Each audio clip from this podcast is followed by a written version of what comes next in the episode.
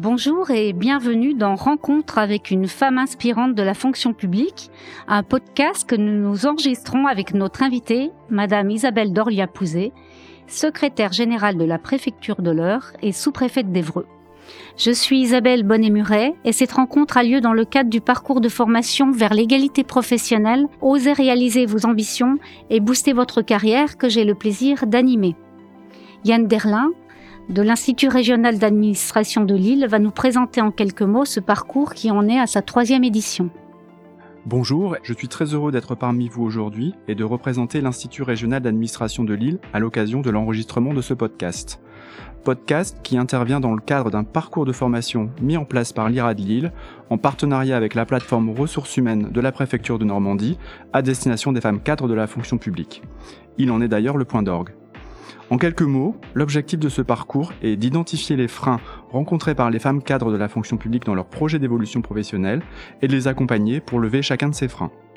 L'interview d'une personnalité féminine inspirante vient incarner un parcours professionnel bien réel, mais aussi réussi. Merci Yann Derlin. Nous vous souhaitons une bonne écoute de ce podcast et nous allons commencer par présenter notre invité. Alors, mesdames, à vous de jouer. Caroline Gouju, référente de proximité au secrétariat général commun de Seine-et-Marne, Madame Isabelle Dorlia-Pouzet, secrétaire générale de la préfecture de l'Eure et sous-préfète d'Evreux.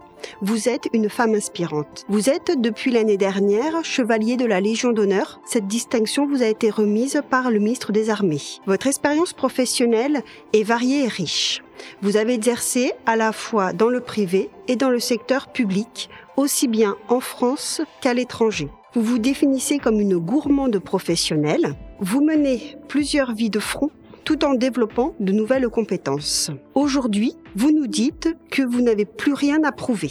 Merci Caroline et je vais euh, vous poser la première question, Madame Dorlia Pouzet. Pourquoi avez-vous accepté notre invitation? Eh bien, écoutez, merci de cette invitation. Avant de vous dire pourquoi, c'est une invitation qui ne se refuse pas. J'ai été très touchée que vous ayez pensé à moi. Et quand euh, vous avez euh, prononcé le terme de femme inspirante, j'étais extrêmement intimidée et je me suis demandé en quoi je pouvais être inspirante. Euh, vraiment très intimidée. Donc, ça m'a donné envie de venir échanger pour voir. Et je suis persuadée que cet échange va être au moins aussi enrichissant pour moi que pour les autres. En tout cas, j'espère qu'il le sera un petit peu pour les autres, mais il le sera pour moi, c'est certain. alors, madame, je m'appelle Céric Diarra, je suis chef de bureau à la direction des services départementaux de l'éducation nationale du 76 et donc je vais vous poser des questions sur votre parcours professionnel.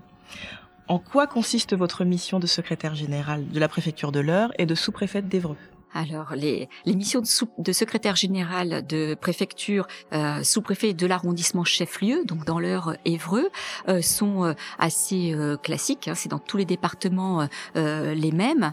il s'agit, en tant que secrétaire général, d'assurer la coordination des services de la préfecture, d'assurer aussi le suivi de la mise en œuvre des politiques publiques au nom du préfet, de suppléer le préfet si par cas il doit s'absenter et, euh, par chance être sous-préfet de l'arrondissement chef-lieu, c'est ce qui permet de garder un pied avec le terrain et euh, d'être sous-préfet d'arrondissement, métier que j'ai exercé euh, par auparavant, que j'apprécie énormément et qui nous permet d'avoir le lien direct avec les élus du territoire et puis les actions de terrain. Qu'est-ce qui vous motive dans vos fonctions actuelles? Qu'est-ce qui me motive dans mes fonctions de sous-préfète d'arrondissement et de secrétaire général l'immense diversité de ces, de ces fonctions. Euh, on ne s'ennuie jamais, on touche à tout, à la fois à l'ensemble des politiques publiques que porte un préfet dans un département, l'ensemble de la mise en œuvre des euh, politiques publiques portées par le gouvernement, mais aussi un lien direct avec euh, l'ensemble des élus, euh, quels qu'ils soient, quelle que soit la taille de leur collectivité, la nature de la collectivité, euh, commune, groupement de communes, euh, département, ce qui nous amène à, à être au service du public d'une autre manière on pourrait considérer qu'elle est relativement indirecte, mais euh, moi je la considère comme très très directe parce qu'on est dans un accompagnement euh, du quotidien de l'ensemble des acteurs du territoire, euh, public, économique, associatif. Quel est le fil conducteur de votre parcours professionnel? Est-ce que vous aviez un plan de carrière? Alors non, j'ai pas eu de plan de carrière du tout. Du tout. Et d'ailleurs, si j'ai passé des concours à un âge déjà relativement avancé, enfin pas âgé non plus, mais quand même, j'ai une grande partie de ma carrière avant de passer les, les, les concours.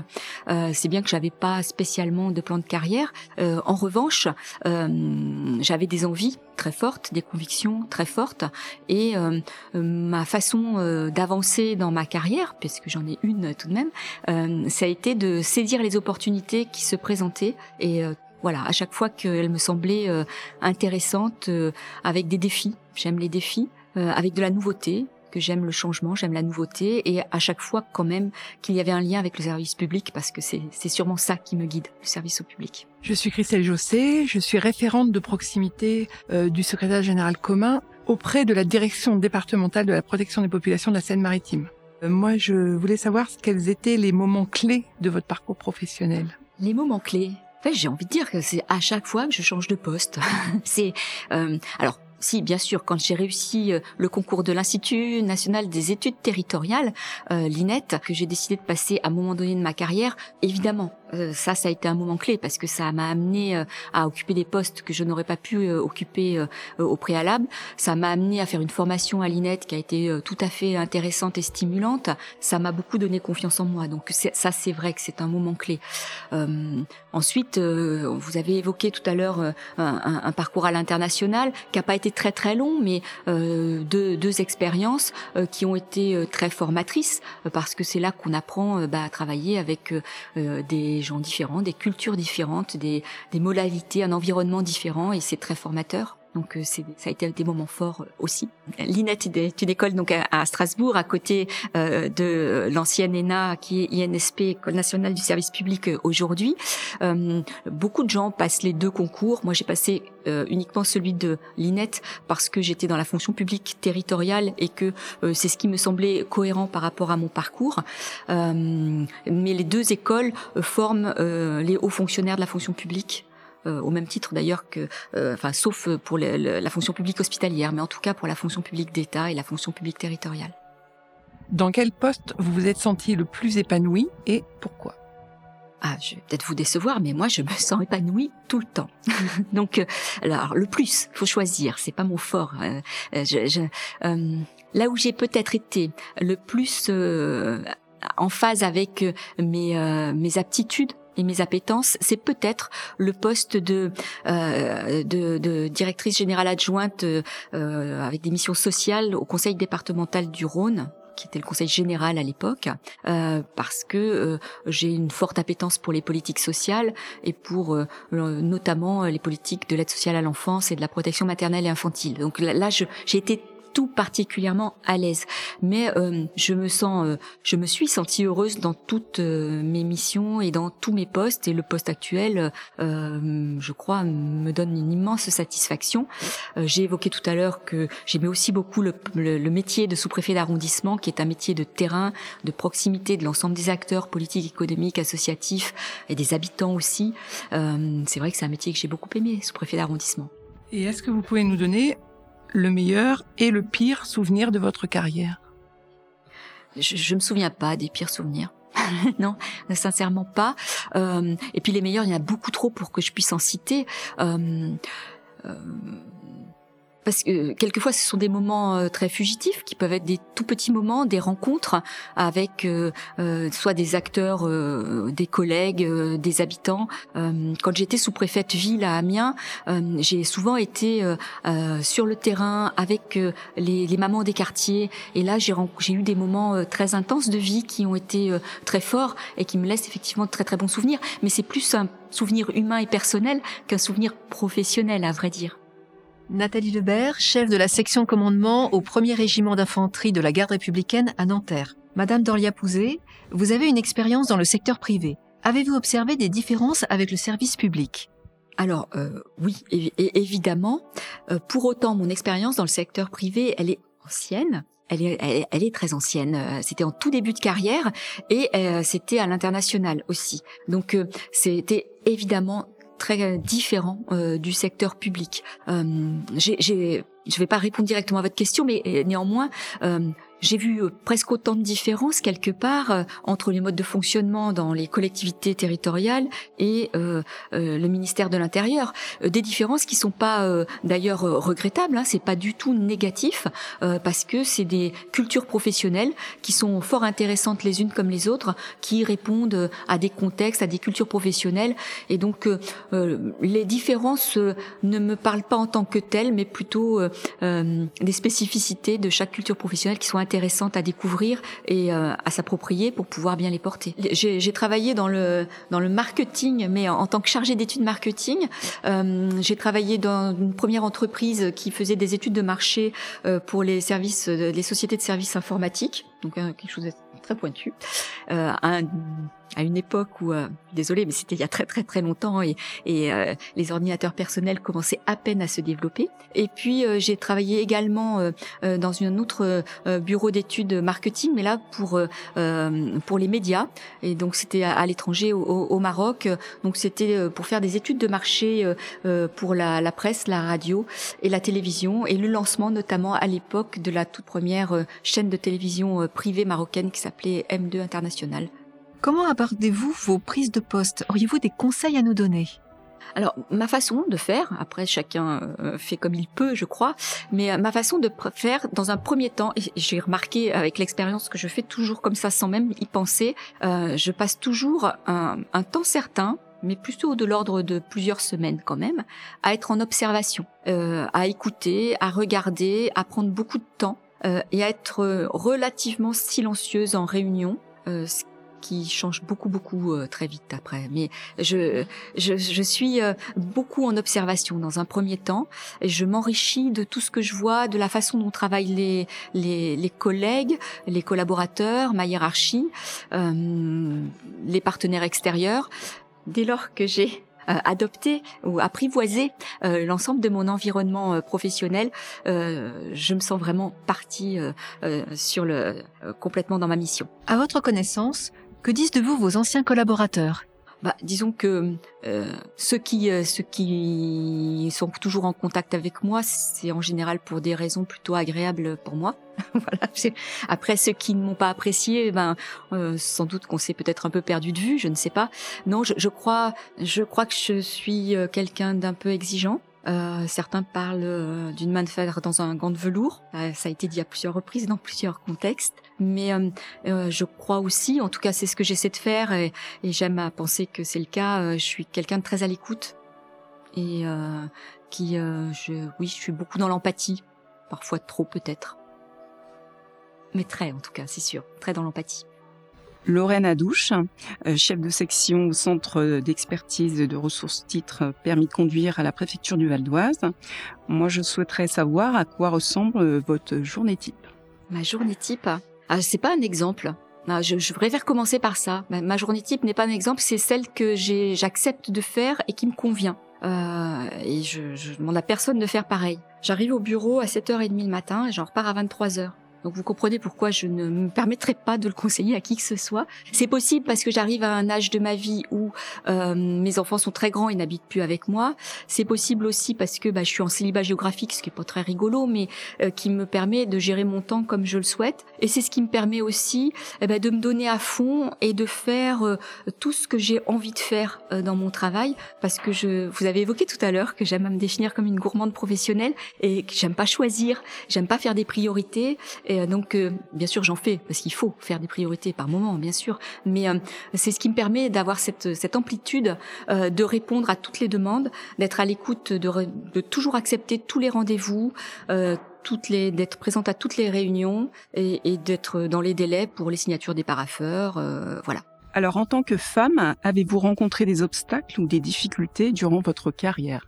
Est-ce que j'ai rencontré des difficultés en tant que femme? Euh, Je ne sais pas si on peut appeler ça des difficultés, mais euh, euh, je suis une femme. Et de fait, quand on est une femme, je reste convaincue que on est Alors, on n'est pas un homme. Je sais qu'il y a un gros débat sur le genre et que peut-être les années à venir nous amèneront à raisonner autrement. Mais en tout cas, pour les femmes de ma génération et en tout cas pour ce qui me concerne, j'ai toujours senti une spécificité à être une femme dans un environnement souvent très très masculin, euh, notamment depuis que j'ai des postes euh, de, de, direction ou des postes de, de, décision où on est dans le meilleur des cas 30% de femmes, plus généralement 25, 20, 25% et quelquefois où je suis la seule femme euh, dans une réunion d'hommes. Et euh, on est d'abord des collègues, on est d'abord des cadres, on est d'abord euh, des responsables de chacun sa mission, chacun sa, ses responsabilités.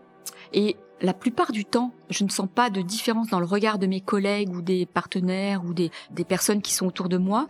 C'est plutôt moi qui le ressens parce que je j'ai le sentiment de pas leur ressembler ou de pas être exactement comme eux ou de pas correspondre exactement à ce qu'ils auraient fait. Et encore maintenant, à l'âge que j'ai et euh, avec l'expérience que j'ai, euh, il m'arrive encore assez souvent euh, euh, de ne pas, parce que je suis pas du genre à m'imposer dans une conversation, eh ben, d'être plutôt spectatrice d'échange que euh, de tenir la conversation pour parler de choses. Donc, voilà. Euh, Avez-vous donc été confronté notamment à une situation de sexisme éventuellement et laquelle? Alors moi j'ai eu la chance dans ma vie, dans ma carrière, de, j'espère que ça durera, de ne pas euh, être victime personnellement euh, de, de sexisme, euh, quel que soit le degré. En revanche, euh, c'est sûr que euh, j'étais en situation d'être considérée comme une femme. Alors bon, est-ce que c'est gênant? Moi, ça ne m'a jamais gênée parce que j'assume parfaitement d'en être une et j'en suis fière et ça me va bien. Donc ça me pose pas de difficulté. Là où ça peut être un peu gênant, euh, c'est euh, euh quand euh, ou si on m'avait euh, cantonné dans certains rôles du fait que je sois une femme. Euh, c'est vrai que quand j'étais DGA du Conseil général du Rhône, on m'a euh, confié euh, le poste des politiques sociales qu'on confie en général le plus souvent encore statistiquement à des femmes. Euh, mais c'est celui que je voulais en fait. Alors est-ce que je voulais ça parce que je suis une femme? Je ne sais pas. Euh, en tout cas, c'est celui que je voulais, qui m'a intéressée, dans lequel je me suis sentie bien. Donc euh, c'est difficile de, de, de, répondre à ces questions-là. Mais moi, j'ai jamais été victime de sexisme, ça c'est sûr. J'ai pu l'observer par contre sur euh, dans d'autres situations, des amis, des collègues, mais mais moi non alors c'est plus euh, des, des, amis collègues en dehors du cadre de, de mon cadre professionnel qui ont eu à, à, à subir euh, euh, régulièrement soit des, des, des, réflexions, soit des mises à l'écart qui étaient complètement inappropriées. mais encore une fois, moi je alors j'aime à penser que je laisse pas la place à ça non plus. C'est-à-dire que non, pas la place pour essayer ou euh, peut-être que ça se sent j'en sais rien. Mais euh, voilà. Alors après aussi quand j'étais euh, dans la fonction publique territoriale avec des assemblées d'élus vous dire qu'il y a jamais eu des vieux messieurs qui m'ont pas fait des compliments sur mes jambes ce serait mais, mais, mais non quoi. Enfin c'est les pauvres je voilà. J'avais plus de la pitié pour eux que que de la gêne pour moi en réalité. Voilà.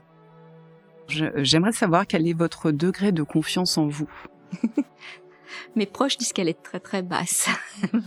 Ma confiance en moi. Euh, c'est il y a les deux c'est-à-dire que je pense que j'ai suffisamment de confiance en moi parce que j'ai attrapé toutes les opportunités qui se sont présentées donc j'ai pas peur euh, je, je J'espère être assez courageuse dans mon, dans mon mode de fonctionnement. Euh, quand quelque chose me plaît, j'y vais, je fonce et, et euh, je me pose pas de questions. Euh, enfin, si je pose des questions pour pouvoir faire comme il faut, bien sûr, mais je ne me pose pas la question de est-ce que tu vas y arriver. Euh, si j'en ai envie, j'essaie de, je travaille et, et, je fais le maximum pour y arriver. En revanche, là où j'ai pas confiance, c'est euh, euh, quand je suis dans un environnement que je ne connais pas ou, ou euh, euh quand j'arrive et j'ai toujours l'impression que je vais pas être à la hauteur. voilà, c'est quelque chose qui me poursuivra toujours, je pense. Euh, vous êtes-vous déjà auto-censuré et vous êtes-vous parfois senti illégitime? Euh, alors non, auto-censurer, c'est quand je ne suis pas sûre de moi techniquement. Effectivement, euh, bah, j'évite de prendre la parole. Euh, et je, j'essaie je, de ne parler que quand je sais de quoi je parle et quand j'ai travaillé mon sujet ou quand je suis à l'aise sur un domaine que je connais bien. Donc je pense pas que ce soit de l'autocensure, c'est de la je, je, considère que c'est plutôt de la, de la conscience de, de ce qu'on est capable d'apporter ou pas. Euh, sur la légitimité, euh, j'ai plus un complexe d'usurpation que d'illégitimité en fait. Euh, parce que j'ai passé toujours j'ai passé des concours euh, je j'ai jamais eu de passe droit j'ai jamais été euh, proposé un poste parce que je connaissais je sais pas qui j'ai jamais été dans des réseaux euh, d'une nature ou d'une autre. Donc euh, ce que j'ai je le dois qu'à moi-même. Donc la légitimité j'ai voilà la faiblesse de penser que je l'ai. Comment ça peut se, ça se manifeste ce complexe d'usurpation bah, je, je, je, suis généralement et, et toujours impressionnée par la compétence et les qualités des autres. Et euh, donc j'ai toujours l'impression que les autres sont plus compétents et, et ont plus de qualités que moi. C'est plutôt ça. Et euh, voilà. Alors après, quelquefois, quand on connaît mieux les gens, on se dit bon, bah, finalement, ça va, je suis, je suis compétente aussi. Mais euh, j'ai un a priori euh, de, je suis, je suis admirative des autres en fait. Je suis assez admirative et, et euh, j'aime, euh, j'aime la compétence des autres. Euh, j'ai beaucoup de respect pour le travail des autres et j'ai toujours l'impression que c'est plus que ce que je pourrais jamais faire. Et pourtant, ça ne vous a pas empêché d'arriver à un poste à haute responsabilité. Alors comment vous avez réussi à dépasser ce, ce complexe d'usurpation? En travaillant? En travaillant? Je crois. En travaillant oui, je, beaucoup. Je travaille beaucoup. Oui, mais j'aime ça en même temps. Hein, j'aime beaucoup travailler. Parce que ça, ça, ça apporte beaucoup de travailler. C'est très gratifiant. Patricia Fauchy, chef de section sécurité, ordre public, prévention de la délinquance. Comment exercez-vous votre leadership? Leadership, euh, euh, je pense que c'est par mon caractère. C'est mon caractère et ma façon d'être. Euh, je vous ai dit tout à l'heure que j'aime bien commencer par écouter les gens, par les comprendre, essayer de savoir ce qu'ils sont et de les respecter. Et c'est ma façon de faire, de me faire adopter par le respect que j'ai des autres. C'est ce que j'essaie en tout cas de, de, faire. Et à partir de là, euh, je crois qu'on se fait respecter aussi en fait. Et euh, ça se passe bien. Euh, alors, je dis pas qu'il y a jamais eu d'anicroche dans ma carrière, bien entendu. On peut toujours rencontrer quelqu'un avec qui ça ça passe plus ou moins bien. Mais globalement, euh, le j'entraîne bien les gens je, je, sais que j'aime bien tirer le meilleur des autres. Donc, euh, comme je vous disais tout à l'heure, que je trouve toujours beaucoup de qualités chez les autres, euh, c'est facile quand vous voyez les qualités des autres, de tirer les qualités, ça me permet euh, d'amener le meilleur. Et, et, quand on amène le meilleur des autres, ben on avance bien, on avance vite. En termes de management, comment vous faites alors en termes pratiques?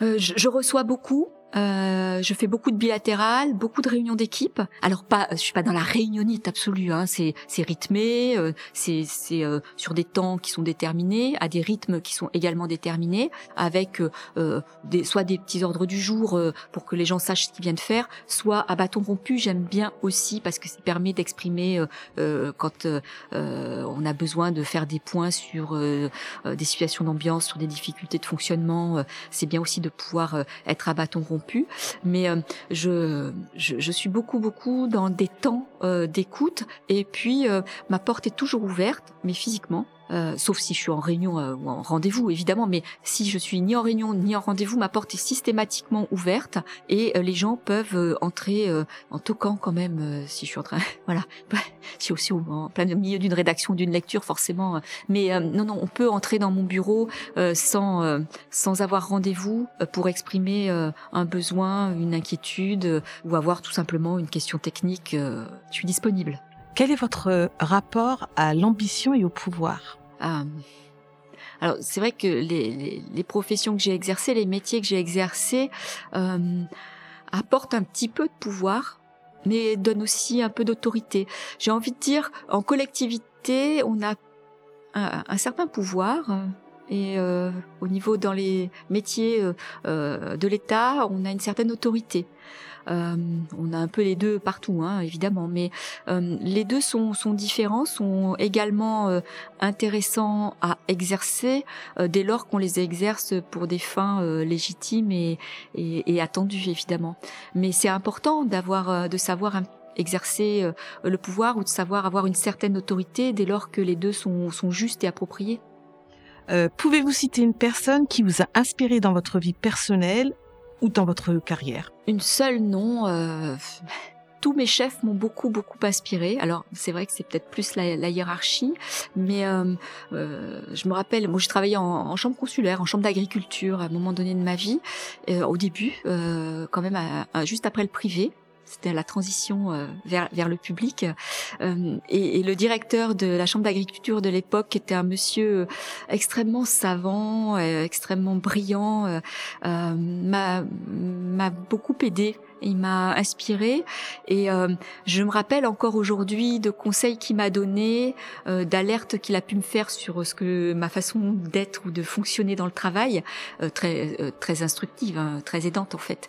Et c'est vrai qu'il a il, a disparu il y a, il y a, peu de temps parce que c'était un monsieur qui était beaucoup plus âgé que moi et je pense encore beaucoup beaucoup à lui. Il m'aide dans ma carrière, oui j'ai envie de parler de lui. Céline Delbar, je suis acheteuse à la préfecture de région Île-de-France. Euh, je voudrais savoir, moi, ce que sont les valeurs qui vous animent au quotidien. À titre professionnel ou personnel? Les deux euh, à, titre personnel, mais je pense que ça joue sur euh, ma façon d'être professionnelle. Il va y avoir la solidarité, la justice. Ouais, c'est les deux grandes valeurs qui me qui m'animent. Le respect aussi, je l'ai cité tout à l'heure. Euh... On s'est posé la question euh, de la transmission et euh, du coup on a deux questions qui sont, qui sont très liées par rapport à ça. On aurait souhaité tout d'abord savoir si ces valeurs vous ont été transmises par vos parents et vous parliez tout à l'heure de vos grands enfants. Est-ce que vous avez transmis les valeurs qui vous animent à vos enfants? Alors euh, oui, le premier euh, point, est-ce que ça a été transmis par mes parents Indéniablement? Moi, j'ai la chance d'avoir eu des parents très aimants, euh, instituteurs. À l'époque, c'était des instituteurs. C'était avant les maîtres d'école. Euh, vraiment des profondément pétris de, de services publics, de la fonction publique très soucieux de ne pas euh, être euh, dans euh, l'apparence, dans le, le, gain de beaucoup d'humilité devant la réussite, beaucoup beaucoup d'humilité. Euh, et, mon papa, je, bon, c'est un sportif de haut niveau, un judoka, donc il m'a élevé dans les valeurs du judo. Euh, J'aime à le dire, hein, c'est un septième dan, c'est un haut gradé. Et euh, c'est vrai que les valeurs du judo sont des valeurs intéressantes et été bercée là-dedans quand j'étais petite. Donc euh, entre ma maman institutrice, euh, empreinte de pédagogie freinée, et mon papa sportif de haut niveau, je pense qu'ils m'ont m'ont vraiment transmis cette façon d'être. Du coup, c'est une question qui n'était pas qui était pas prévue à la base, mais vous faites du judo, du coup, vous, vous pratiquez euh, un sport en particulier peut-être? Alors moi, euh, non, je suis la seule de la famille à pas en avoir fait. En revanche, mon fils est ceinture noire, donc il a rattrapé. Euh, non, non, mon papa n'a pas, insisté. Moi, je suis, j'ai fait un peu d'escrime, j'ai adoré, mais je suis pas une grande grande sportive. J'aime l'activité physique, ça c'est sûr, euh, mais je vais être un petit peu plus yoga que judo si vous voulez. Voilà. Et enfin, une question un petit peu plus personnelle sur ce thème. Euh, quel était votre rêve d'enfant? Quelles étaient vos aspirations en tant qu'enfant? Est-ce que vous aviez euh, un souhait d'intégrer peut-être la fonction publique ou pas du tout? Euh, non, bah comme euh, mon côté gourmande faisait que j'avais envie de tout et que je j'ai jamais eu une seule envie forte, mais J'aurais bien aimé être infirmière ou médecin pour soigner les gens, mais bon, mon appétence à la vue du sang fait que ça, très très vite abandonné l'idée. Euh, je, au cours de mes études, j'ai fait des études de, de, de sciences politiques, de droit. Euh, j'ai été tentée par la magistrature et notamment euh, par l'émission de juge des enfants, ça c'est vrai. Bon, comme je suis, euh, euh j'ai plutôt attrapé les opportunités. Je suis allée à Bruxelles, j'ai travaillé auprès de la Commission européenne en, en, contractuel, puis euh, à l'étranger, comme je vous ai dit, euh, au Maroc notamment. C'est vrai que je suis partie sur un autre mode de, de fonctionnement et, et, de déroulement de, de carrière. j'ai enchaîné après avec la Chambre d'agriculture. j'ai été directrice générale d'une communauté de communes, et c'est là que je me suis dit tiens, si tu passais des concours pour pouvoir accéder à des postes de, direction qui correspondent manifestement plus à ce que j'avais envie de faire. Et pour ça, il fallait passer les concours. Donc, euh, d'où l'INET dont j'ai parlé à l'Institut national des études territoriales. Caroline Gouju, donc euh, Madame la sous-préfète, comment équilibrez-vous votre vie professionnelle et votre vie personnelle? Alors euh, en ce moment, euh, elle est curieusement équilibrée puisque j'ai un tunnel du euh, lundi matin 7h quand je pose mon mari à la gare au vendredi 21h12 quand je vais aller le chercher. Et là, je suis dans un tunnel et c'est que du travail. Voilà. Et mais j'aime ça, je m'en plains pas. Hein, c'est voilà, c'est j'assume complètement. pour autant, ma vie, c'est d'abord ma vie familiale, clairement. Euh, clairement. Mais pour avoir une vie familiale heureuse et équilibrée, il faut être aussi heureux dans le monde professionnel. J'aurais pas imaginé ne pas travailler euh, parce que bah, euh, quand on veut participer à la société, ça passe beaucoup par le travail. Pas que, hein, j'aurais pu, euh, mais il faut quand même avoir un salaire aussi. J'aurais pu m'engager ce que je fais par ailleurs peut-être, mais euh, dans la vie associative par exemple, on peut aussi s'épanouir très fort en tant que bénévole, ça c'est sûr. Mais bon, euh, moi j'avais envie d'exercer une, une, profession et euh, mes enfants sont grands, sont c'est des adultes aujourd'hui. c'est vrai que j'ai peut-être culpabilisé un petit peu à un moment donné de, de ma vie quand ils étaient notamment préadolescents, adolescents, où là j'ai c'était compliqué de donner autant à mon travail alors qu'ils avaient un très très fort besoin j'ai l'impression que le plus fort besoin, c'était à ce moment-là, la préadolescence et l'adolescence de mes enfants, euh, la plus forte attente qu'ils avaient. Et je culpabilise toujours encore un petit peu aujourd'hui euh, euh, de ne pas avoir donné assez. Alors ils font leur maximum pour me déculpabiliser, ils sont très très gentils, mais je culpabilise quand même un petit peu. Vous parlez de vos enfants, vous avez réussi à leur transmettre la fibre du service public? Je, je, crois en fait un, un, petit peu, même si aucun ne travaille dans la fonction publique. Est-ce que je peux raconter une anecdote? Oui, avec plaisir. J'ai ma, ma, fille aînée est architecte, elle travaille euh, à, à Lausanne et euh, elle était dans un cabinet privé et elle a changé de d'employeur récemment et elle est passée euh, dans, les, dans le service public du canton du, de Vaud à Lausanne pour travailler sur sur les prisons parce que c'était son mémoire d'études et que elle travaille tout particulièrement sur l'impact de l'architecture du milieu carcéral sur euh, la vie des, détenus et notamment sur la vie des femmes en prison. Donc, euh, je suis très fière d'elle sur ce sujet-là. Et euh, quand elle a été embauchée dans le canton de Vaud, ils lui ont fait passer des tas de tests. Et quand elle a reçu les résultats de ces tests, en face de aptitude au service public, l'examinateur a écrit inné. Et donc ça, j'en ai une fierté, vous n'imaginez pas. vous l'avez transmis dans les gènes. Et euh, du coup, avant l'adolescence et la préadolescence, nous avons une autre période. Et d'où ma question, la maternité a-t-elle été un frein à votre carrière? Alors non, parce que euh, j'ai eu, euh, enfin, on a eu la chance avec mon mari d'avoir nos deux enfants, les, les, deux aînés, que en, tout début donc euh, ça, ça c'était pas trop, ça s'est bien passé, ça, ça roulait bien. Et notre troisième enfant, euh, qui est un enfant que j'ai adopté, là aussi j'en suis très très fière. Elle est, ah, enfin voilà, c'est un des rayons de soleil de ma vie. Euh, elle euh, elle est arrivée aussi assez vite derrière, euh, alors que j'étais sur un poste où ça a été euh, tout à fait euh, facile. Parce qu'un troisième, c'est beaucoup plus long, le congé maternité. Et, et, le congé maternité, dans cette circonstance, il est franchement nécessaire et, très très utile. Donc euh, non non j'ai eu la chance de pouvoir bénéficier de mes congés maternité euh, très facilement. En revanche, euh, j'ai travaillé à 80%, en tout cas été payée à 80% jusqu'au 9 ans de ma fille aînée. Et j'aime à dire que j'ai été payée à 80% parce que j'ai travaillé à 100, 110, 120, j'en sais rien. Mais voilà, j'avais mon mercredi. Oui, est-ce que justement c'est pas un piège, le, un des pièges du temps partiel? Euh, ça, ça, ça, peut en être un. En tout cas, soit il faut en être conscient. Moi, j'étais euh, une victime consentante et consciente, mais euh, il faut ça, quoi. Parce que effectivement, ça peut en être un. Moi, j'avais la chance de pouvoir le, le vivre et l'assumer parce que euh, mon mari était complètement, enfin, on est très soudés. J'aurais pas la carrière que j'ai si j'avais pas eu un conjoint complètement aidant, enfin euh, euh, au contraire, c'est souvent lui qui m'a poussé euh, quand je passais mon concours et que par moments je me disais oh non j'y arriverai jamais. C'est lui qui me dit attends on n'a pas fait tous ces efforts, tu vas le passer, tu vas au bout et puis tu vas le réussir parce que ça va bien. Donc non non j'ai été très très aidée et toujours très soutenue par par, par mon mari et, et, donc par par mes enfants. Mais c'est vrai que le temps partiel sur des carrières ou sur des métiers où on a des fortes responsabilités c'est, ça peut être un leurre. Il vaut mieux, je pense, rester à temps plein sur du temps organisé. Et euh, je crois qu'aujourd'hui, euh, on, est dans la capacité de le faire, ce qui n'était pas si facile il y a 20 ans. J'ai échangé avec des collègues qui travaillent au département de la Seine-Maritime et il y a une expérimentation depuis l'année dernière sur la semaine à 4 jours. Qu'est-ce que vous pensez de cette disposition?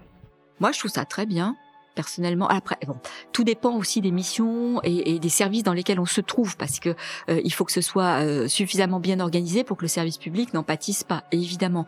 Mais dans la mesure où c'est bien organisé, où c'est bien pensé et bien partagé, surtout.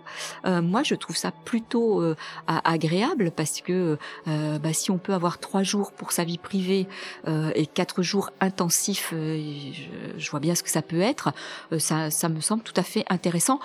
Après, je, j'ai plutôt la dans ma conception, c'est que rien ne doit être imposé, mais proposé. C'est chacun doit voir comment est-ce que c'est possible pour lui-même ou pour elle-même euh, d'organiser son temps de travail euh, avec ses employeurs et sa hiérarchie.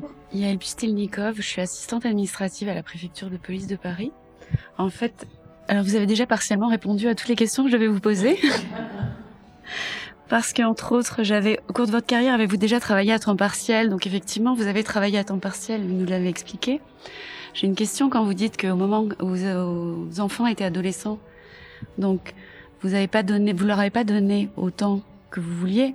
Cependant, au regard des jours que, des horaires que vous avez aujourd'hui, entre 7h et 23h, vous faisiez un temps partiel à l'époque, alors. Vous étiez pas à entre 7h et 23h, c'est ce que j'entends. Euh, euh, mais différemment. C'est-à-dire que quand ils étaient petits, euh, une fois qu'ils étaient couchés, je me remettais à travailler. Euh, ça, c'est, oui, j'ai fait ça beaucoup et longtemps. Mais euh, en revanche, la, la, la période 19-21, c'était pour eux.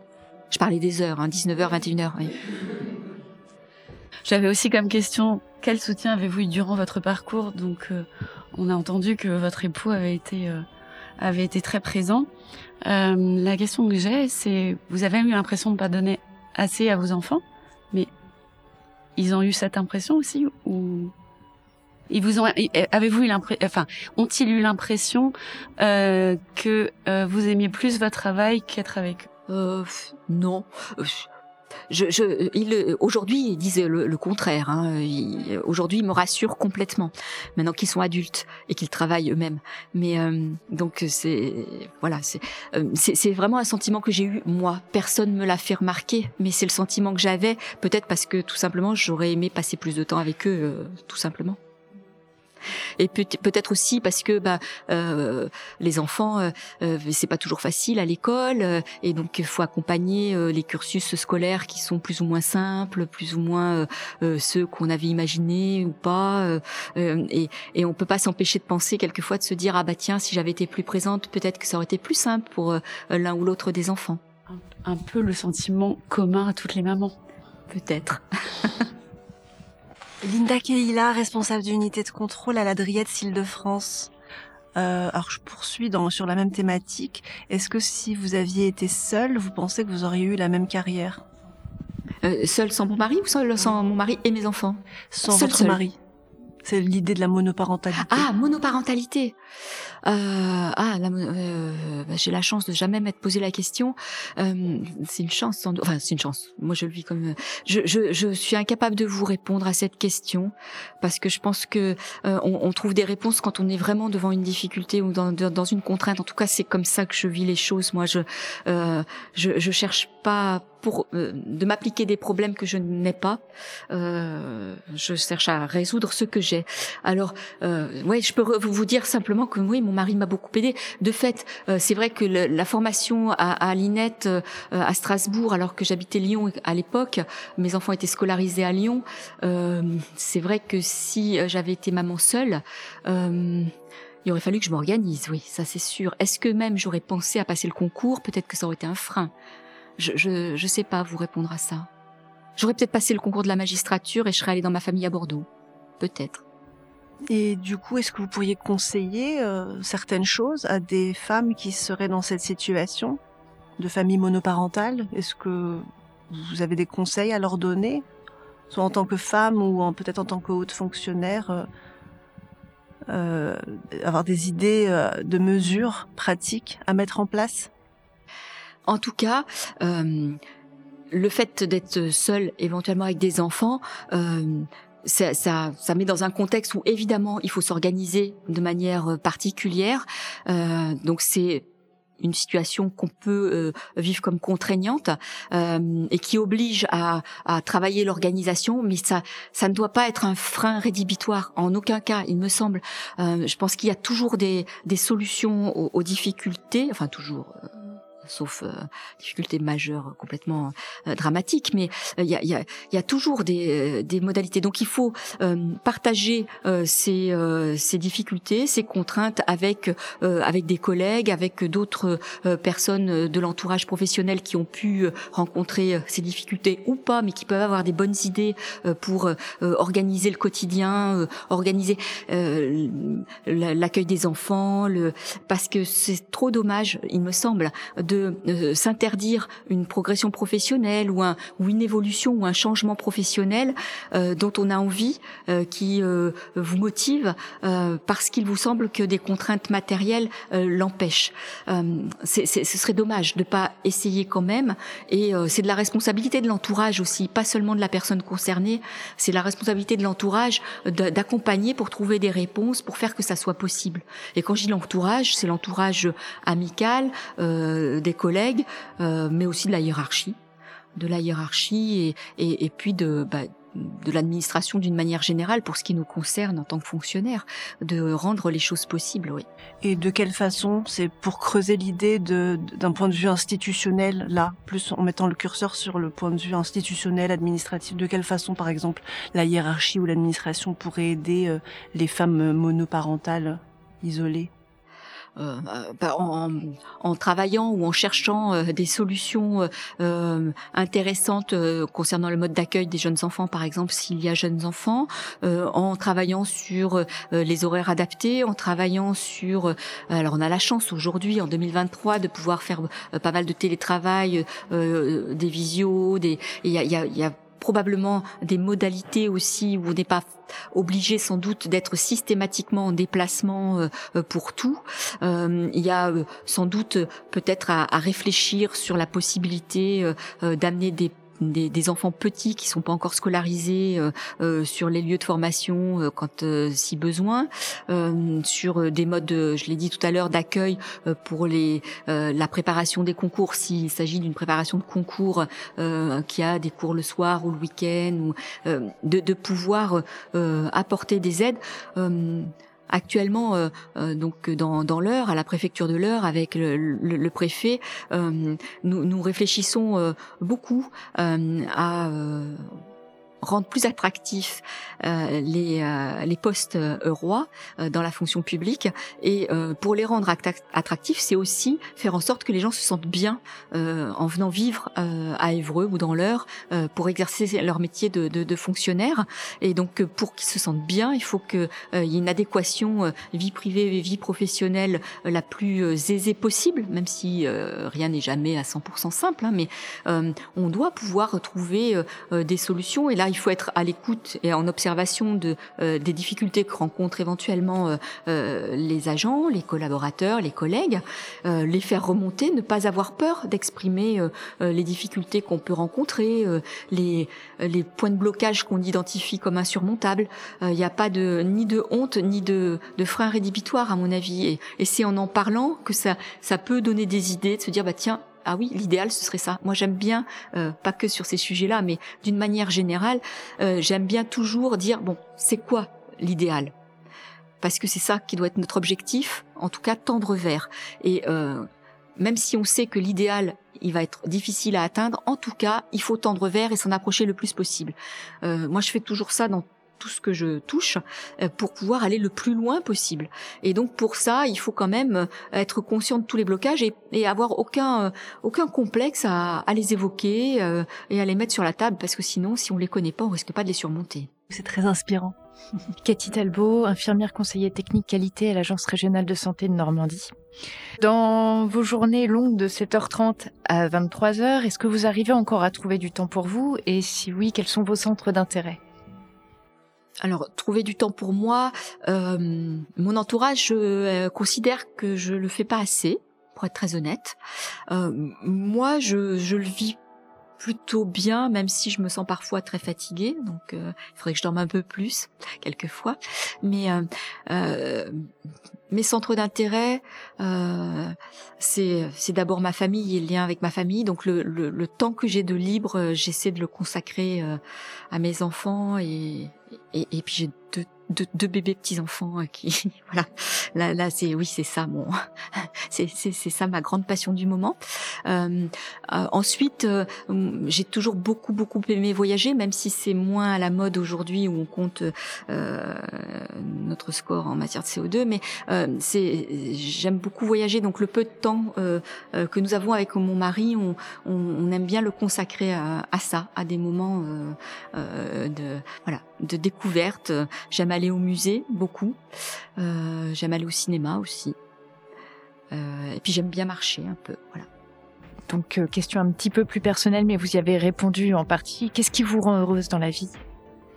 Oui, ma famille, bien sûr mes enfants, mes petits-enfants, ça c'est sûr, c'est sûr. Et puis le, honnêtement, le résultat de mon travail, quand euh, quand je réussis, quand j'ai beaucoup travaillé, et puis il y a quelque chose de concret au bout, euh, je suis contente, ça me fait ça me fait du bien. Euh, quelquefois, c'est frustrant parce que euh, on, on, exerce des métiers où il n'y a pas forcément de résultats concrets, où, où le, le résultat il, il, est beaucoup plus loin, beaucoup plus tard, beaucoup plus euh, difficile à, à, palper, et donc c'est un peu frustrant ça. Effectivement, c'est peut-être ce qui peut générer de l'insatisfaction professionnelle parfois, mais euh, euh, il faut voilà, il faut être lucide avec ça et puis euh, voilà, regarder les résultats. Oui, oui. Donc si je comprends bien, ce qui fait que vous êtes heureuse aujourd'hui, c'est d'avoir réussi à trouver une alliance entre une vie personnelle épanouie, familiale et professionnelle. Oui, peut-être, peut-être, euh, oui. Bien que quand je suis avec ma famille, j'aimerais y être à 100%, hein, vous savez. voilà. Aurélie Masse, chargée de la coordination générale du secrétariat général des affaires régionales de Normandie. Alors, Madame la sous-préfète, euh, quel conseil donneriez-vous à des femmes en début de carrière et à des femmes à mi-parcours?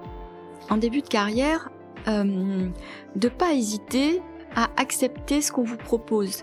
Euh, moi, j'ai commencé par des postes très, euh, entre guillemets, euh, basiques, simples, où on a les mains dans le cambouis, où on fait à la fois du travail de secrétariat, de comptabilité. De, j'ai évoqué ma, la petite communauté de communes que j'ai dirigée, avec très peu de personnel, je faisais beaucoup de choses, plein de choses, y compris au niveau du restaurant scolaire, d'aller voir comment on positionnait les tables, au niveau du tri sélectif des ordures ménagères, d'aller voir la température du, du compost, enfin des choses, vraiment les d'être dans le dans le concret, dans de comprendre le, le, travail et le métier de tous les autres et de pas euh, se sentir euh, euh, si si on parle de gens qui viennent de passer de sortir de l'IRA par exemple, c'est pas parce qu'on arrive sur un poste d'attaché qu'il faut croire que on a réussi ça que si on a un poste de cadre ou de avec un titre ou ce qui va être intéressant, c'est le cœur de ce qu'on vous fait faire, c'est de toucher à tout, de, découvrir euh, des tas d'interlocuteurs, de, de, de, procédures, de savoir comment fonctionnent les choses, comment est-ce que euh, ça ne fonctionne pas justement, euh, comment est-ce que euh, bah, les secrétaires de mairie font quand elles sont dans un village de 300 habitants pour traiter, comprendre ce qui vient du contrôle de légalité et, et euh, qui est parfois un petit peu complexe et qu'il va falloir euh, décrypter parce qu'elles vont pas avoir le temps de lire toutes les circulaires qu'on a la gentillesse de leur faire parvenir ou euh, déjà que pour nous c'est quelquefois un peu complexe. Mais voilà donc de, de en début de carrière il faut de mon point de vue, pas hésiter à toucher à tout euh, et à mettre les mains dans le cambouis et, et à y aller vraiment. Euh, et puis en milieu de carrière, mais ça vaut pour tout. Hein, là, vous m'avez posé la question, donc je vous réponds comme ça. Mais euh, en milieu de carrière, c'est de faire le point sur qu'est-ce qui me fait plaisir et où est-ce que je veux vraiment aller. Est-ce que là où je suis, je suis bien? Et si oui, tant mieux. Mais euh, si c'est une étape où euh, je me dis bah euh, j'ai fait le tour ou je suis un petit peu au bout de ce que j'avais envie de voir. Euh, ne pas hésiter à faire le le point de se dire bah qu'est-ce que de quoi j'ai vraiment envie qu'est-ce qui me plaît. Et si ce qui me plaît euh, c'est quelque chose qui paraît euh, un peu inaccessible un petit peu loin se, se poser la question de comment y arriver quand même parce que si ça se trouve c'est tout à fait possible En tout cas, moi, ça l'a été, mais pour plein d'autres aussi. Il faut pas se, se barrer la route a priori en se disant ça va être trop dur. Peut-être que oui. Et puis, je, je dirais que euh, si on essaie, qu'on se donne à fond et qu'on n'y arrive pas, il faut se préparer à ça aussi, pour l'accepter au cas où.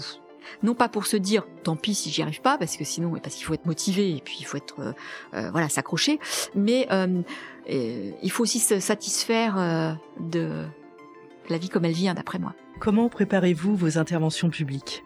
Tout dépend des sujets, euh, tout dépend des, des contextes et, et de l'environnement.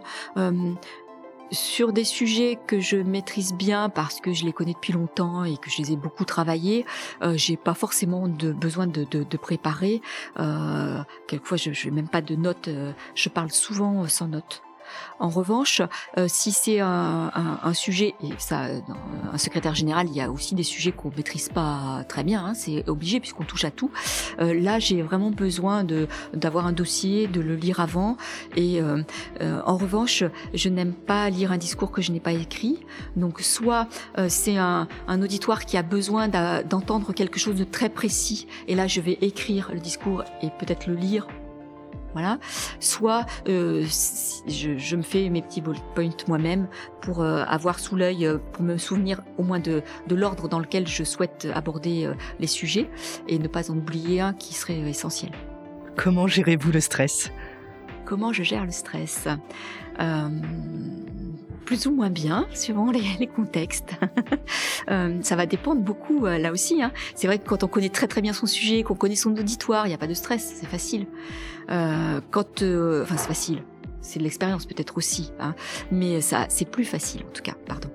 Mais quand c'est bah, des, des interlocuteurs qui vous impressionnent parce que vous avez de l'admiration pour eux ou parce que vous savez qu'ils sont extrêmement compétents et que vous allez devoir parler du même sujet avec ces personnes-là, là c'est le stress évidemment euh, on, on en a. Euh, je respire très fort avant de rentrer dans la pièce. Est-ce que vous avez à respirer très fort avant d'entrer dans cette pièce avec nous? Oui. Je souhaiterais savoir si vous avez suivi des formations sur l'éloquence, la prise de parole en public, toute cette thématique.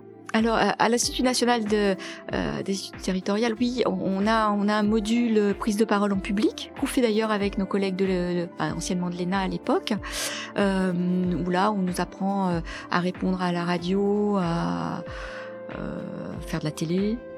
Alors, pas de podcast. C'était pas là, ça se faisait pas encore à l'époque, je crois. ça n'existait peut-être pas. Euh, voilà. Euh, oui, il y a eu ça. Euh, la meilleure école que j'ai eue, ah, c'est une anecdote, hein, pardon, euh, c'est au mois d'août dernier. Euh, Figurez-vous qu'il y a eu un beluga qui est venu se perdre dans une anse de la Seine. Et il se trouvait que j'étais euh, la sous-préfète de permanence au mois d'août, que le préfet était euh, loin, très très loin, et que le directeur de cabinet était en congé, et que j'étais seule. Et donc j'ai fait euh, huit jours de, de direct avec... euh, tous- les médias, BFM TV, France Télévisions, des médias étrangers, italiens, allemands, euh, incroyables, euh, de la télé. euh, j'ai fait du direct de BFM trois fois par jour pendant quatre jours. C'est très formateur. Surtout pour parler du beluga, euh, un animal que je ne connaissais pas euh, avant août 2022. Et voilà, donc euh, c'est très très. Donc quand on n'a pas le choix, il faut y aller. il faut y aller. Mais là, non, je plaisante. Et néanmoins, avant la toute première interview, où là il y avait déjà euh, une bonne dizaine de micros devant moi, euh, j'ai quand même fait un, point euh, très sérieux avec bah, la, directrice de la DPP, avec l'OFB, avec des professionnels qui m'ont parlé de cet animal, avec Sea Shepherd qui était là aussi quand même. Et donc j'ai parlé avec ces gens-là, j'ai écouté ce qui me, ces gens ou ces collègues. euh, euh, tout ce qu'ils avaient à dire sur cet animal, sur les possibilités d'explication qui soient là, la probabilité étant extrêmement infime et néanmoins réelle. Euh, donc là aussi, vous voyez, c'est de, me sentir à l'aise, d'avoir quelque chose à dire, de m'approprier le sujet et, et, et de me dire, bah, là maintenant qu'il est un peu à toi le sujet, tu t'es autorisé à en parler, donc vas-y. Et là, le stress il tombe en fait, parce que vous vous rendez compte que les gens en face, ils le connaissent pas le sujet, et, et qu'ils ont moins le droit de vous que vous d'en parler. Vous, vous êtes légitime, et quand euh, vous vous sentez légitime, c'est ça, il faut se sentir légitime. le stress tombe. Salima Kelfa, je suis euh, chef de service au sein de la direction départementale de l'emploi, du travail et des solidarités dans le Val d'Oise. Aujourd'hui, si votre parcours devait être modifié, qu'est-ce que vous changeriez? Euh, Rien. Non, sincèrement, rien, parce que euh, si j'aurais pu passer, enfin, euh, passer ou repasser le concours de la magistrature pour être magistrat, ça, oui. Euh, mais le côté gourmand de, de, tout, comme on l'a évoqué tout à l'heure, fait que il y a tellement de choses que j'aurais aimé faire et tellement de choses que j'ai encore envie de faire, alors que même si l'âge de la retraite repousse un petit peu, j'aurais jamais le temps de faire tout ce que j'ai envie, de d'exercer tous les métiers qui que j'aurais envie d'exercer encore devant moi. Donc, je suis contente d'avoir fait déjà ce que j'ai fait en fait. Ce qui me permet de rebondir sur euh, toute la diversité et la richesse de votre carrière. Quelles sont les prochaines étapes? Ah ça je sais pas, ça c'est le ministère qui le sait. Parce que quand on est sous-préfet, euh, c'est ce l'administration qu'on appelle le gestionnaire euh, qui euh, euh, fait voilà ses, propositions à la fois à la hiérarchie, à la dièse aujourd'hui qui gère les, hauts fonctionnaires et qui dit bah voilà tel tel, euh, tel poste est libre, on, imagine que telle, euh, telle personne, tel collègue pourrait l'occuper et on, on, vous fait une proposition qu'il faut avoir de bonnes raisons de refuser.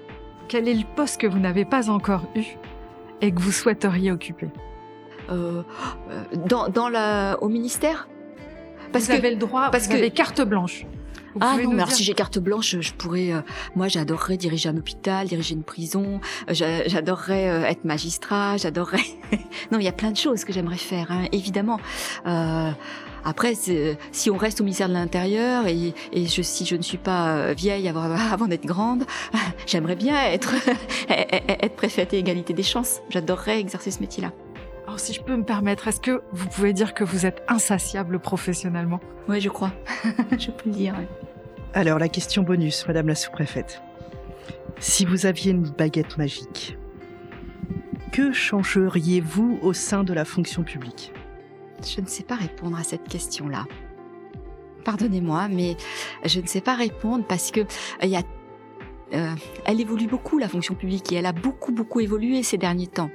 Et ce que je sais dans, ce que j'ai appris notamment quand je, travaillais j'ai eu la chance de travailler quatre ans en centrale, euh, c'est que c'est tellement euh, complexe de faire évoluer les choses en prenant en, compte l'ensemble des enjeux, l'ensemble des besoins, l'ensemble des contraintes.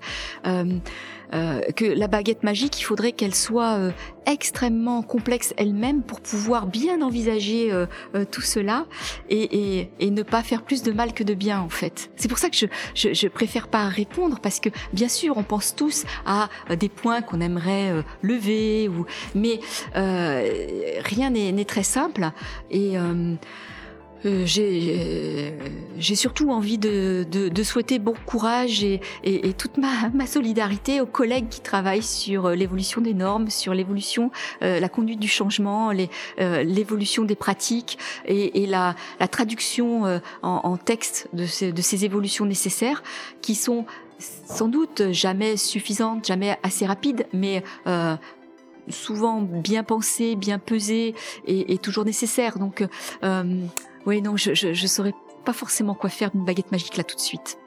Merci à Madame Dorlia Pouzet. Je vais euh, proposer euh, aux anciennes participantes de la formation euh, d'intervenir si vous le souhaitez. Est-ce que vous avez des questions? Marilyn Deslandes, je suis secrétaire d'inspecteur dans le premier degré, donc éducation nationale, et accessoirement adjointe au maire de Val-de-Reuil.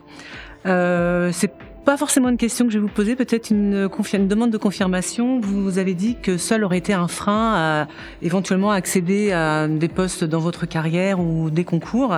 Est-ce qu'on peut dire donc que le fait d'avoir été en couple a été un, plutôt un avantage pour l'évolution de votre carrière? Est-ce que vous pouvez dire que vous devez ça à votre époux? Ah non, je le, enfin, j'espère que je le dois moi-même et pas à mon époux. Mais d'ailleurs, il serait très contrarié d'entendre ça parce que j'ai un mari qui est, j'ai la chance d'avoir un mari très féministe, plus que je le suis peut-être même. Et donc, mais euh, donc ça lui conviendrait pas du tout votre question à lui, en tout cas. En revanche, euh, on forme une bonne équipe, je crois, tous les deux. Et c'est plutôt ça, c'est que j'ai la chance d'être dans une bonne équipe. Je vais rebondir, euh, puisque vous l'avez dit vous-même, le mot féministe. Euh, est-ce que vous vous sentez euh, féministe? Et quelle est votre définition du féminisme? Moi, je me sens plus féminine que féministe. Et euh, mais c'est pas si, éloigné, si éloigné que cela. C'est-à-dire que en étant euh, féminine, euh, ça, ça n'est pas. J'adore travailler avec les hommes. Franchement, ça me va bien. et puis j'ai des tas de, collègues, d'amis hommes qui sont qu'on pourrait appeler plus féminins que certaines collègues femmes ou amies femmes qui elles seraient peut-être avec une tendance plus masculine je pense qu'il faut surtout respecter les, les, gens tels qu'ils sont, quelles que soient leurs tendances, leurs appétences, et surtout pas stigmatiser euh, les femmes d'un côté, les hommes de l'autre.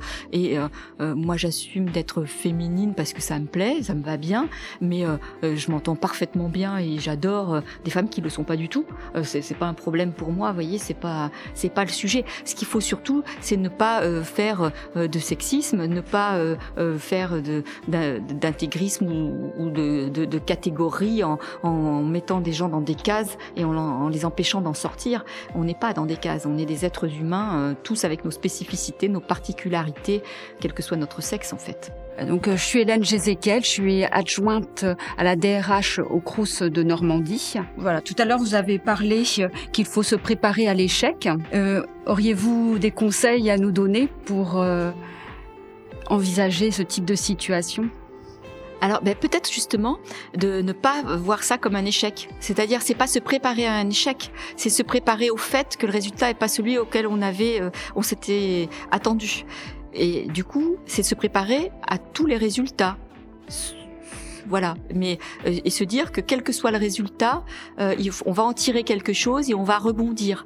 Euh, et justement, moi, le mot échec me plaît pas bien parce que je trouve ça plutôt douloureux un échec. Et, et c'est voilà, c'est je, je pense que c'est pas parce que on, on ne réussit pas, on n'est pas admis à un concours, on réussit pas à obtenir le poste pour lequel on a passé un certain nombre d'entretiens ou, ou que l'on n'est pas sélectionné.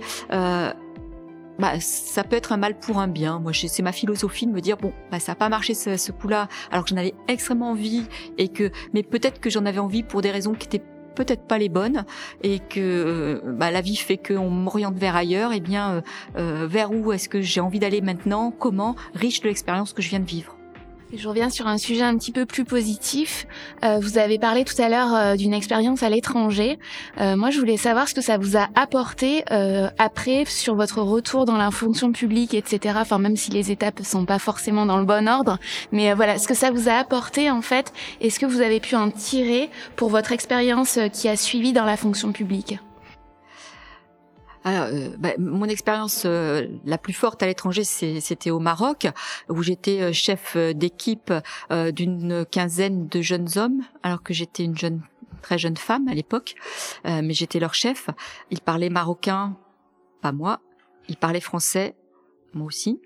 Mais euh, donc ils avaient l'avantage sur moi de parler deux langues, donc celle qu'ils voulaient quand ça, quand c'était le plus pratique. Euh, et puis être une jeune femme euh, au Maroc, c'était peut-être remarqué plus facile à l'époque qu'aujourd'hui, si ça se trouve, je ne sais pas, mais c'est possible. En tout cas, ça m'a appris à travailler dans un contexte particulier et à me faire respecter pour ce que je suis, euh, dans le respect de ceux avec lesquels je travaillais. Euh, j'ai aussi euh, appris à cette époque-là, et c'était mon premier poste où j'avais un ordinateur. Pardon, hein, les gens qui vont nous écouter pensent que je, suis une sorte de dinosaure peut-être, mais c'est voilà, c'était mon premier poste avec un ordinateur et c'était MS DOS hein, avec les petits clignotants verts sur un écran marron. Enfin bon, mais j'ai quand je suis revenue euh, en, France euh, suite à ce poste-là, euh, c'était très très avant-gardiste, curieusement, et ça m'a donné un, coup d'avance. Voilà. Qu'est-ce que donc oui ça m'a énormément enrichi cette expérience à l'étranger et tout particulièrement euh, de travailler avec des gens de cultures différentes, euh, d'attentes différentes, de modes de vie différents, euh, de passer de Ramadan, euh, voilà. Et, et c'est très enrichissant. Enfin, ça, ça aide à, à, bien vivre après, je pense.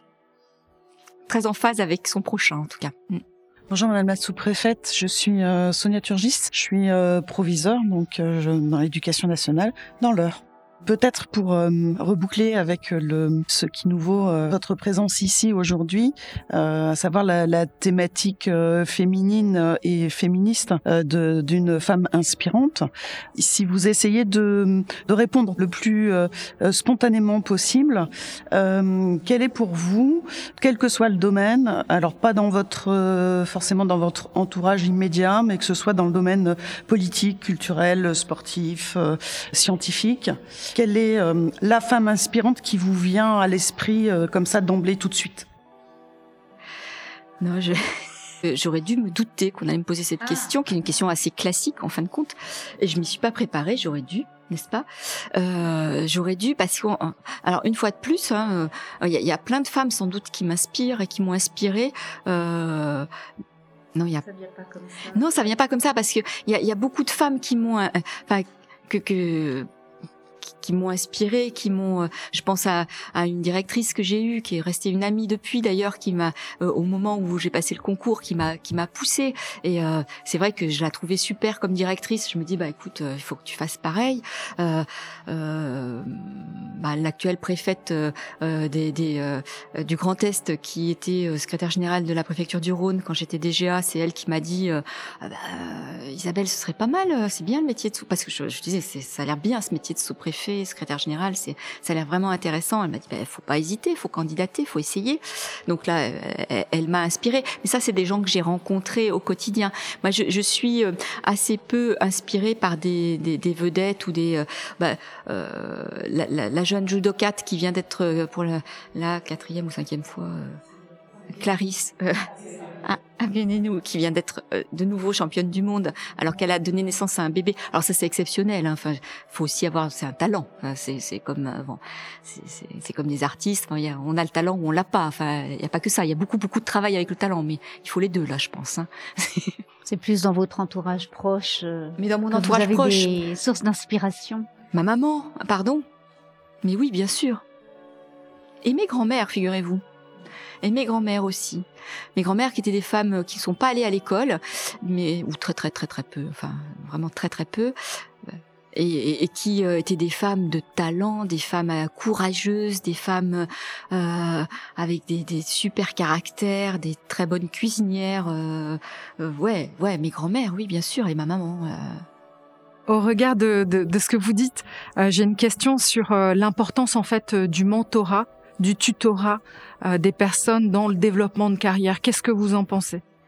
Je pense que c'est important parce que c'est ce qui peut donner confiance, c'est ce qui peut euh, dire bah oui c'est possible, euh, c'est ce qui peut aussi euh, nous aider à, à, repérer quelles sont nos, nos qualités euh, euh, effectives par rapport à, à certaines options qu'on envisage ou pas, ou au contraire parce que quelquefois on peut se, tromper ou se, avoir envie de quelque chose et puis de en fin de compte c'est pas fait pour pour soi. Mais c'est important d'avoir quelqu'un qui qui nous dise bah oui c'est vrai que c'est c'est intéressant mais toi je te vois mieux ou vous je vous vois mieux euh, autrement enfin plutôt sur et, et c'est c'est important je pense qu'il faut savoir aller écouter les conseils ou trouver quelqu'un avec qui échanger euh, euh, pour se, se, se faire euh, à la fois aider réconforter accompagner euh, sur sa voie vous avez parlé tout à l'heure de postes inaccessibles. Est-ce que pour vous, il y avait un poste inaccessible a priori que vous avez réussi à occuper quand même? Et si oui, de quelle façon?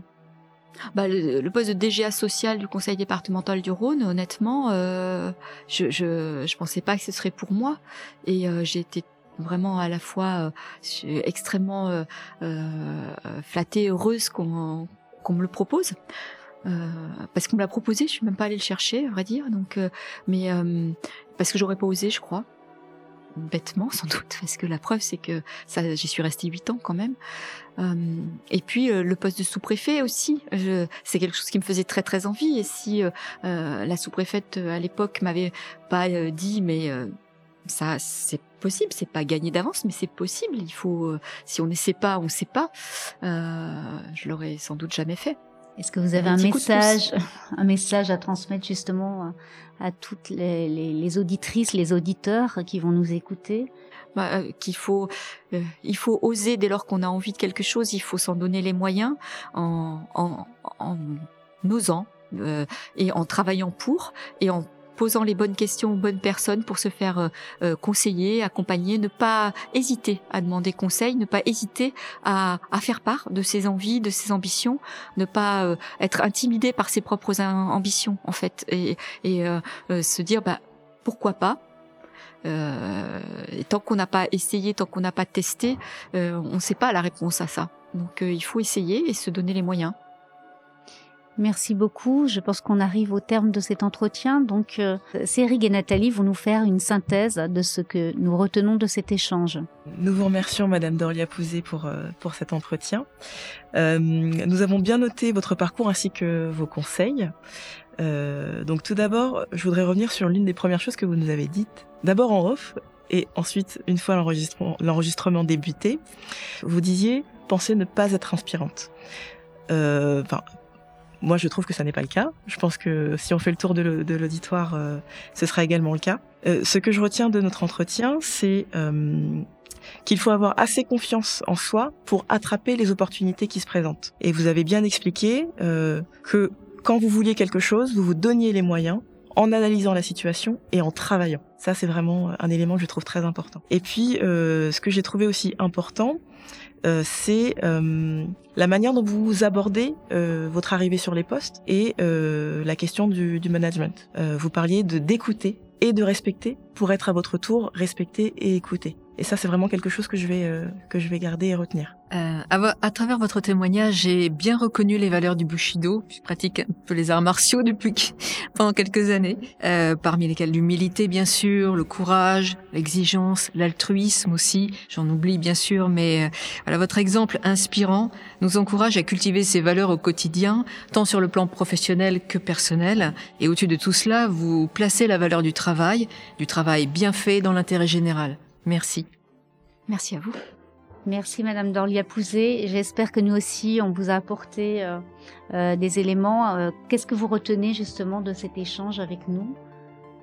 Moi, je, je, vous remercie de vos questions qui sont à la fois euh, euh, discrètes et, respectueuses, mais qui obligent à aller un petit peu au fond de, de, ce que l'on est, à se révéler, euh, enfin je, crois, et à, aller dans, dans, son intimité quand même, malgré tout, mais de façon tout à fait délicate. Donc ça, ça me va bien, je vous en remercie. Je vous remercie chaleureusement pour l'écoute de ce podcast. Je vous invite à en parler autour de vous et à le partager auprès de toute personne qui cherche de l'inspiration. Je remercie particulièrement l'IRA de Lille et la PFRH de Normandie qui permettent la tenue de cette journée et la création de ce podcast. Merci également aux participantes de ce parcours dont vous avez pu entendre les questions. Céline Delbar, Céric Diarra, Patricia Fauchy, Caroline Gouju, Lorraine Adouche, Christelle Jossé, Linda Keila, Nathalie Lebert, Salima Kelfa, Aurélie Mas, Yael Pustilnikov et Cathy Talbot. Ce podcast a été réalisé par le studio Flamboyance que je remercie également.